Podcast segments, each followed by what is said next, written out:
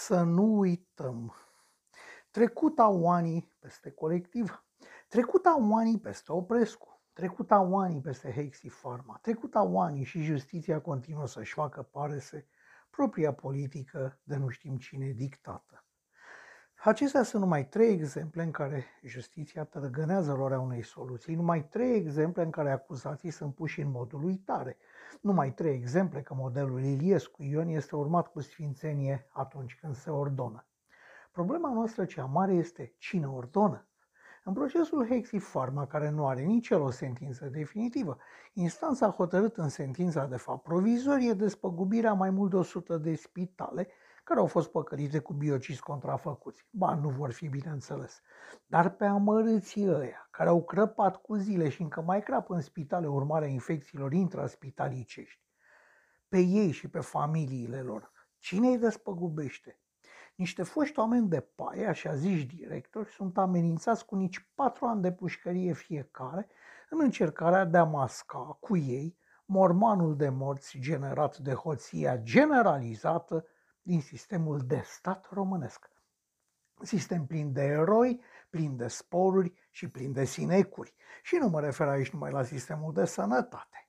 În procesul lui Oprescu, dacă ascultați televiziunile pro-PSD, îți vine să plângi. Omul este total nevinovat. Este o victimă care a ridicat un amărât și adevărat bloc de locuințe pe post de bordei sărac în Ciolpani. Fier Oprescu declară ritos în emisiunea lui Ifai că se vede viitorul președinte al României, poate după Năstase Adrian. Așadar, bunul simț a murit pe masa de operație de la universitar, sinucis cu glonțul lui Năstase Adrian. Procesul colectiv nu se termină nici în următorii cinci ani, totul fiind făcut pe cât posibil, cât mai încurcat și cât mai alambicat, în speranța că timpul trece, la merge, oamenii uită.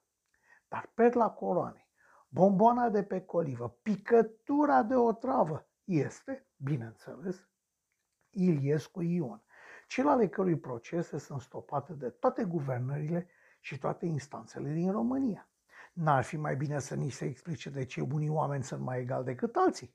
N-ar fi mai bine să ni se spună să uităm dracului odată pentru totdeauna nenorocirea adusă peste noi de către numitul Iliescu cu toți acoliții lui? Ba da, ar putea, dar morții de la Revoluție și de la Mineriade, sistemul politic original și cele două mandate și jumătate nu pot fi uitate. Așadar, ce sporuri încasează judecătorii care jonglează cu dosarele și uitarea noastră?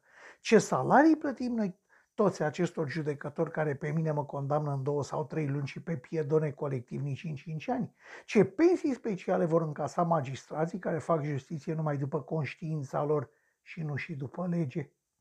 Este timpul revocării acestui sistem murdar care reprezintă justiția română. Este timpul să facem pasul mai departe.